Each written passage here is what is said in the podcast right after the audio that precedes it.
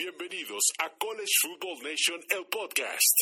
Y disfruta de lo último del fútbol americano colegial, porque aquí la temporada nunca termina. Hola Nation, ¿cómo están? Bienvenidos al podcast de College Football Nation, en donde nos encuentran en iTunes, Spotify y también en nuestra página web que es collegefootballnation.net. En este podcast encontrarás el audio de todo lo que está pasando en el fútbol americano colegial de la NCAA de los Estados Unidos, División 1, en donde vamos a analizar, debatir, les daremos todas nuestras opiniones personales. Bueno, comenzamos con el día de hoy. Bienvenidos a nuestro segundo programa previo de la temporada 2021-2022. En esta ocasión vamos a hablar de los jugadores que se transfirieron de universidad y pensamos que van a hacer impacto inmediato para los programas que los acogieron.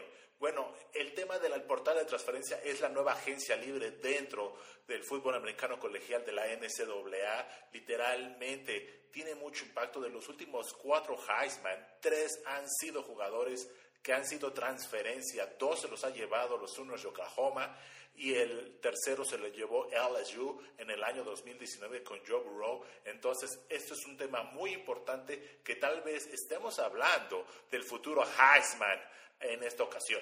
Pero bueno, esta es nuestra forma de ver cuáles van a ser jugadores de impacto este año con sus nuevos programas.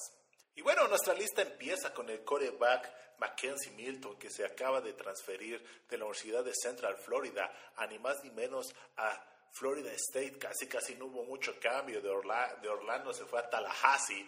Eh, y, para lo que ustedes no crean o no se acuerdan quién es eh, Mackenzie Milton, Mackenzie Milton hace dos, dos o tres años llevó a casi una, una marca invicta a los Golden Knights de Central Florida tuvo una lesión horrible, horrible en su rodilla izquierda que literalmente lo puso en banca o lo puso en la lista de lesionados por año y medio, señores. Entonces, eh, el año pasado, ya en diciembre, ya pudo regresar a tener eh, entrenamientos. Entonces, él ya había perdido literalmente la oportunidad de tal vez ser el coreback titular. Entonces, él buscó este año entrar al portal de transferencias y créanme que fue muy solicitado y luego luego encontró casa. Y sí, señores, se fue con los Seminoles de Florida State. Este Mackenzie todavía no se encuentra al 100% recuperado y eh, todavía no es una garantía que tal vez sea el titular para los Seminoles este año, pero créanme,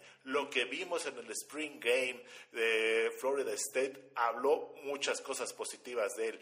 Yo lo vi, tal vez no un 100% recuperado, tal vez la movilidad todavía no la tenga como la tenía con los Golden Knights, pero créanme, Mackenzie puede ser la solución para este año los Seminoles. Y ojo, tiene este año y podría podría todavía jugar un año más si se toma en consideración el quinto año. Veamos qué pasa si McKelvey logra tener un año exitoso con los Seminoles este año, podría dar mucho que hablar y levantar por fin a los Seminoles de Florida State que han estado de capa caída en los últimos cinco años, literalmente han tenido muy malas temporadas y no han tenido ese coreback explosivo que se necesita tener año con año. Bueno, el segundo coreback que tenemos en la lista es ni más ni menos el coreback de Oregon que se cambió a Texas Tech, eh, Tyler Slog. Sí, señores, los Red Riders tienen nuevo coreback y, literal lo que pasó con Tyler fue muy sorprendente porque haber dejado los patos de Oregon sí fue mucha sorpresa para mucha gente.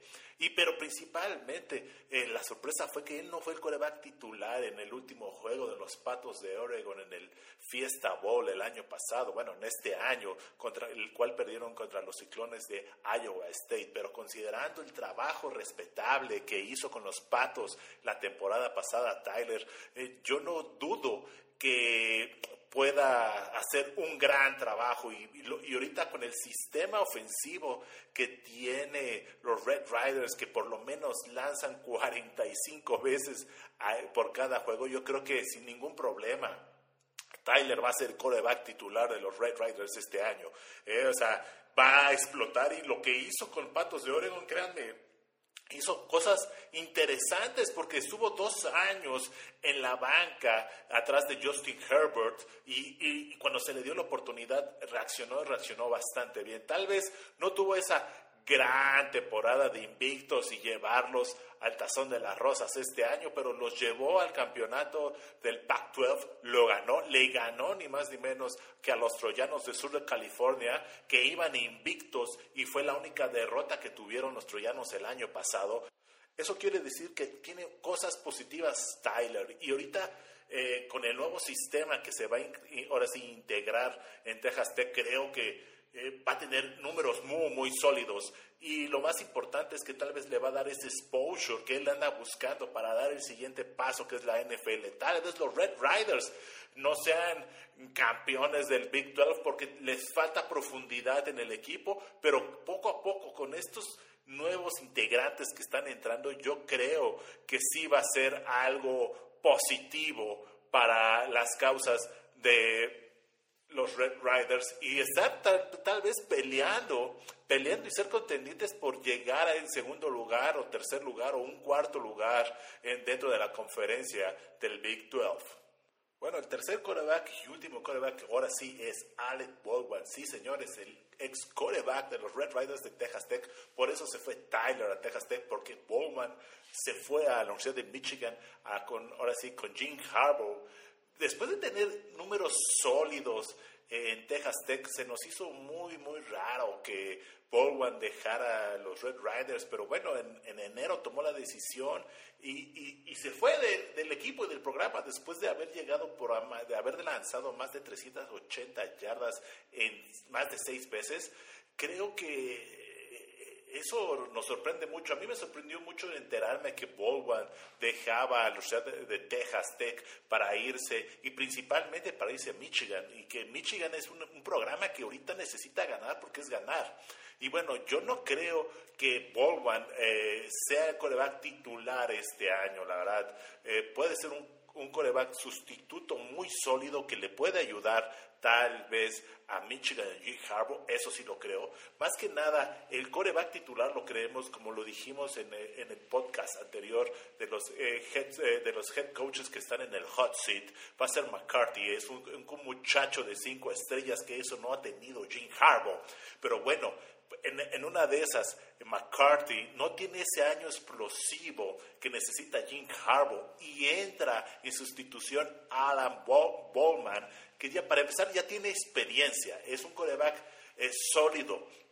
Y por eso lo mencionamos aquí, tal vez no sea el titular inmediato o de inicio de temporada, pero, pero le puede ayudar a la, tal vez en tres partes o tres cuartas partes a la mitad o tres cuartas partes de la temporada a los Wolverines de Michigan este año y créanme, Jim Harbaugh necesita que esta posición explote como nunca. Entonces, si no es McCarthy, puede ser una muy buena adquisición tener a Bobman como coreback sustituto por los Wolverines.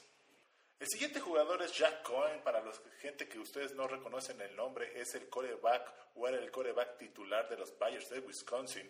Y se acaba de transferir a Notre Dame con los peleadores irlandeses de Notre Dame. Sí, señores, después de la salida de Ian Book, creo que esta es una relación ganar-ganar. Y la salida de Ian Book fue por el tema de su elegibilidad. Había cumplido su elegibilidad al 100% y se pasó ya a la NFL. Entonces, los Fighting Irons se quedan sin un coreback titular y creo que la llegada de Jack Cohen es perfecta, ¿no? Porque Jack Cohen ha jugado dos años eh, literalmente con los Bayers y tiene un porcentaje del 69% de pases, pases completos en los últimos dos años y créanme que eso habla muy bien y creo que también es el estilo de coreback que maneja también el head coach Kelly eh, de Notre Dame eh, y creo que va a ser un ganar-ganar como le decimos y Jack Cohen es un coreback titular, un coreback veterano que conoce lo que debe de hacer.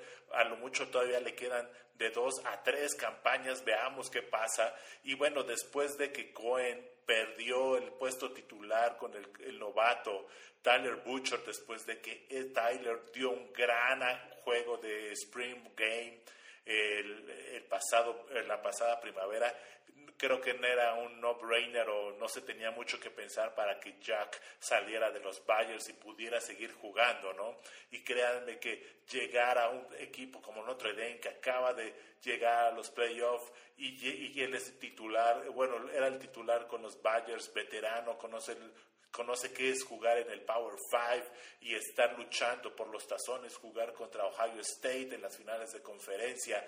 Creo que ese es un ganar-ganar y creo que ir los, eh, los Fighting Irish se van a ver muy, muy fortalecidos con esta nueva, no contratación porque no los contratan, sino nueva integración dentro de su equipo, ¿no? Eso es más que suficiente para literal decir que una muy buena integración por parte de los Fighting Irish este año, esta temporada 2021. Y bueno, ya dejando por una parte ya a los corebacks y ahora nos vamos a enfocar a los otros jugadores que pensamos que van a hacer un impacto este año, es ni más ni menos el receptor abierto Jameson Williams, que dejó a los Buckeyes de Ohio State. Sí, señores, dejó al subcampeón y se fue ni más ni menos con el rival que le ganó la final del torneo nacional Alabama. Sí, eh, Jameson eh, fue un recluta entre los 100 mejores receptores en la preparatoria cuando los reclutaron hace dos años.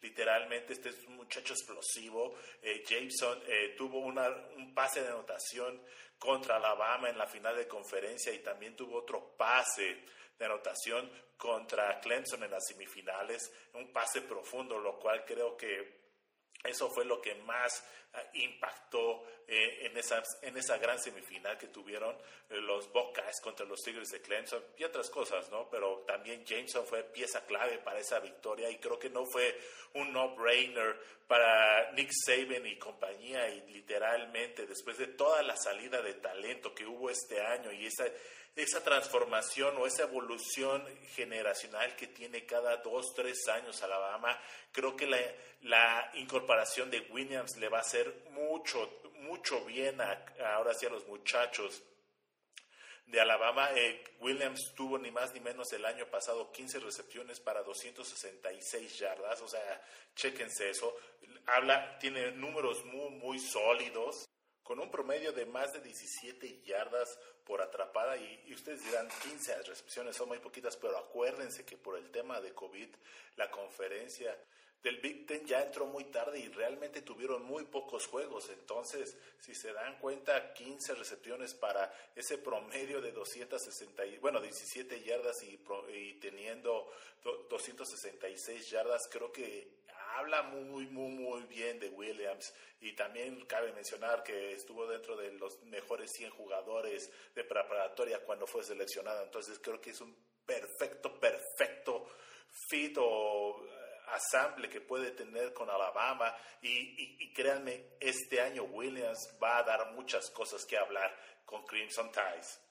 Y siguiendo con los receptores abiertos, ahora vamos a tocar de Charleston Ramble, el, nuevo receptor de los huracanes de Miami, la Yu créanme, tiene una nueva adquisición súper explosiva. Para la gente que no se acuerda quién es Rambo, Rambo era receptor abierto para los Sooners de Oklahoma. Literalmente el año pasado no jugó por el tema de COVID y todo esto, descansó el año porque así lo tenía, pero los años, el año del 2019 tuvo un año impresionante. Para 247 yardas, 43 recepciones y 5 anotaciones con los Sooners de Oklahoma.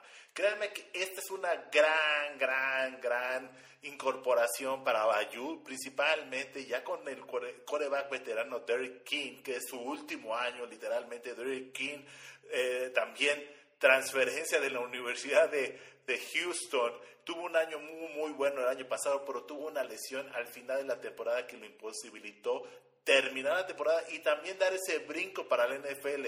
Pero Derek King regresa para su quinto año con los con la U y con los eh, Sooners de con la U, perdón, discúlpenme, y Rambo va es una herramienta, una arma que literalmente va a hacer que abrir el campo de juegos literal, si se acuerdan, Rambo era el especialista en los pases largos, en las bombas para los Sooners de Oklahoma y esto va a ayudar mucho ni más ni menos a la U de Miami. Y bueno, y los vamos a ver en el primer juego de temporada que tienen contra Alabama. Entonces, créanme que Rambo y Derek King puede hacer una gran, gran mancuerna este año y van a poner números importantes. Y también dentro de la conferencia de la ACC se rumora mucho que este año van a dar un paso atrás los Tigres de Clemson y puede estar la vacante entre Clemson, Miami y North Carolina. Entonces, veamos qué pasa, ni más ni menos con la U. Esta es una gran incorporación, como se los he dicho, y veamos los números de Rambo este año.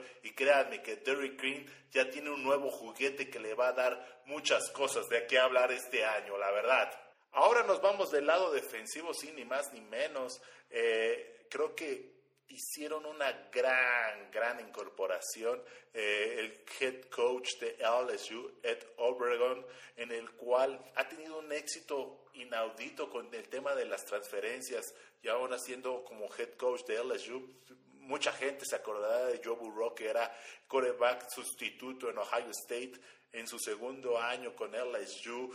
Eh, ganador del trofeo Heisman, ganador del campeonato, del campeonato, campeonato, nacional, discúlpenme, y la primera selección del draft de la NFL hace dos años, bueno, el año anterior, en el año 2019, pero bueno, ahora Mac Jones entra a las filas, ese linebacker impresionante que tenía los Tigres de Clemson, ahora va a ayudar muchísimo y le va a dar ese punch que necesita la defensa de LSU que el año pasado con toda la salida de talento después de haber ganado el campeonato nacional se le fue demasiado talento a la NFL coaches se fueron a otros equipos tanto colegiales como de NFL entonces literalmente sintieron ese sacudidón que les dio tanta pérdida de talento. Y muchos jugadores también no decidieron jugar por el tema de COVID, que eran literalmente ya estrellas titulares y prefirieron guardarse para ir a la NFL. Entonces, esta es de las cosas que eh, LSU sufrió el año pasado, pero créanme que la incorporación de Mike Jones, eh, en el cual tuvo, eh, tuvo 26 tacleadas, cuatro tacleadas, ahora sí, para pérdidas de yardas y dos pases interceptados la temporada pasada. Acuérdense que los números no se van a ver tan impresionantes la temporada pasada porque muchos equipos que nada tuvieron cinco, seis, eh, ocho juegos debido al tema de la pandemia. Pero bueno, acuérdense esto, Mac Jones eh, entra en su último año, ya está graduado de LSU y créanme, va a ser una pieza importantísima para esta defensa de los Tigres de LSU que necesitan esa posición de linebacker medio para que exploten y aseguren, porque sufrieron demasiado el año pasado. Eh, la defensa de LSU permitieron muchísimas yardas, la cual no estaba, uno no está acostumbrado de ver eso de los Tigres de LSU, y más que nada después de esa impresionante campaña del 2019. Pero bueno, así se dieron las cosas y ahorita están reconstruyendo la defensa a los Tigres de LSU, y créanme que esta incorporación les va a ayudar muchísimo. Y vamos a ver a Mac Jones dentro de la conferencia de la ACC, eh, buscando también, esta es una posición ganar-ganar porque le va a dar ese exposure a, eh, Mac Jones para llegar a la NFL. Si tal vez no lo tenía con los Tigres de, con los Tigres de Clemson, lo va a tener con LSU. Acuérdense que las conferencias que más manda talento a la NFL es la conferencia de la ACC y ahí está LSU. Y bueno, dentro también de las posiciones de linebacker, estamos hablando de linebacker transferible de Tennessee, de los voluntarios de Tennessee, después de todos esos escándalos que tuvieron los voluntarios de Tennessee por el tema de reclutamiento y estar dando dinero. Si ustedes quieren saber más, vayan a nuestro podcast para ver qué pasó con el tema de Tennessee o en nuestro canal de YouTube y ahí explicamos todo literalmente. Pero bueno, eh, hablamos de Henry Totu. Eh, que pues ni más ni menos de Tennessee se transfirió a Alabama.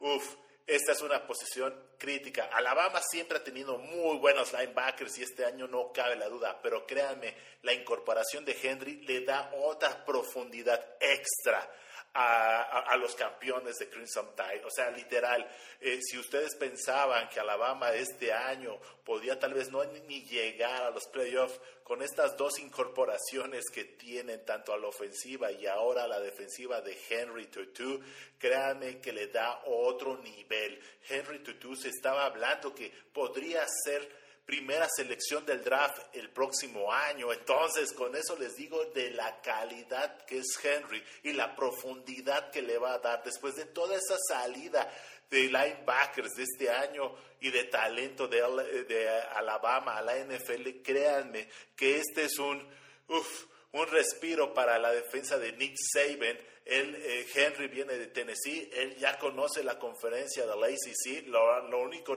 que necesitaba es tener más talento alrededor de él para sobresalir, ¿no? Y eso se va a ver, porque acuérdense, la, la línea defensiva de Alabama adquiere y absorbe mucha carga y deja a esos grandes linebackers, grandes, rápidos, fuertes, en los cuales pueden salir volando a hacer tacleadas atrás de la línea de screamers. Y Henry lo vamos a ver. Entonces, créanme que Henry va a tener un año súper, súper explosivo este, este año eh, con Alabama. Y bueno, esperemos que ni más ni menos eh, pueda estar dentro de los mejores jugadores de, defensivos y tal vez esté ser candidato a los mejores linebackers dentro de la conferencia y también de la nacional. Y lo más seguro es que Henry va a estar peleando por ser un All America y estar dentro de ese equipo de All America que, que lo llevaría sin lugar a dudas a ese lugar que él quiere llegar a la NFL y que han llegado muchísimos jugadores por parte de Alabama a, a esas alturas. Y bueno, ya el último jugador que estamos analizando, creemos que va a tener muchísimo impacto o cayó en el momento justo y en el equipo que realmente necesitaba usar para tener sus eh, habilidades explotadas y tener un gran exposure es Ty Chandler, sí, eh, otro gran corredor de, de los voluntarios de Tennessee, otra vez otro gran talento de Tennessee que se sale y se va a North Carolina eh, con este gran coreback Sam Howell que este año literalmente es de los candidatos para llevarse el trofeo Heisman. Imagínense los Star Heels de North Carolina tener un candidato a trofeo Heisman, eso nadie lo hubiese pensado hace 3, 4 años, pero sí, Sam Howell, después de haber lanzado para 3.586 yardas, 30 pases de anotación y nada más 7 intercepciones la temporada pasada y promedieron los Starkers ni más ni menos 40 puntos por cada juego, la entrada de Ty Charler cae como anilla al dedo, principalmente por la salida de los, del talento que tenía con Javante Williams, Michael Carter, de Mighty Brown y Das Newsom, que los cuatro promediaron 4.761 yardas en la línea de screamers, 48 touchdowns de la temporada pasada. Los cuatro jugadores ahora están en la NFL. Entonces, los scouts de la NFL están en North Carolina y la entrada de Ty Chandler va a ser importante. Ty Chandler, corredor de la conferencia de la ACC de Tennessee, él sabe a lo que, a lo que viene, es físico, fuerte y tuvo un, eh, logró correr para más de 2.000 yardas en los últimos cuatro años, o sea, con los Tennessee. Y acuérdense que Tennessee no tuvo muchas oportunidades de tener juego, juego terrestre porque siempre iba literalmente atrás del marcador, entonces cambias el esquema y empiezas a lanzar más. Entonces, haber logrado dos mil yardas en un equipo que eh, ahora sí estaba echado para adelante y tratando de alcanzar con más pases, eso es un logro muy, muy importante para Chandler y creo que eso es lo que vieron los muchachos de Mike Brown eh, eh, de North Carolina. Lo invitaron, él aceptó y créanme que creo que este año va a dar puntos y va a dar yardas importantes para la conferencia de la ICC y créanme, la puerta está muy, muy abierta dentro de la conferencia para ver quién puede llegar primero a la final de la conferencia y quién puede ser el campeón. Se habla mucho que este año va a haber un nuevo campeón dentro de la conferencia de la ICC. Veamos si con la entrada de Tile, eh, eh, los, eh, los, los Star Heels de North Carolina pueden dar ese gran brinco que ya necesitan y retomar ese, eh, ese pináculo que antes tenían en los años 80 y 70. Bueno, Nation, eso ha sido todo por el programa de hoy. Ante todo, muchísimas gracias por bajar ese podcast, seguirnos y formar parte de esta comunidad de College Football Nation. Acuérdense en seguirnos en Spotify, iTunes o también nuestra página web que es collegefootballnation.net. Ante todo, muchísimas gracias. ¡Chao!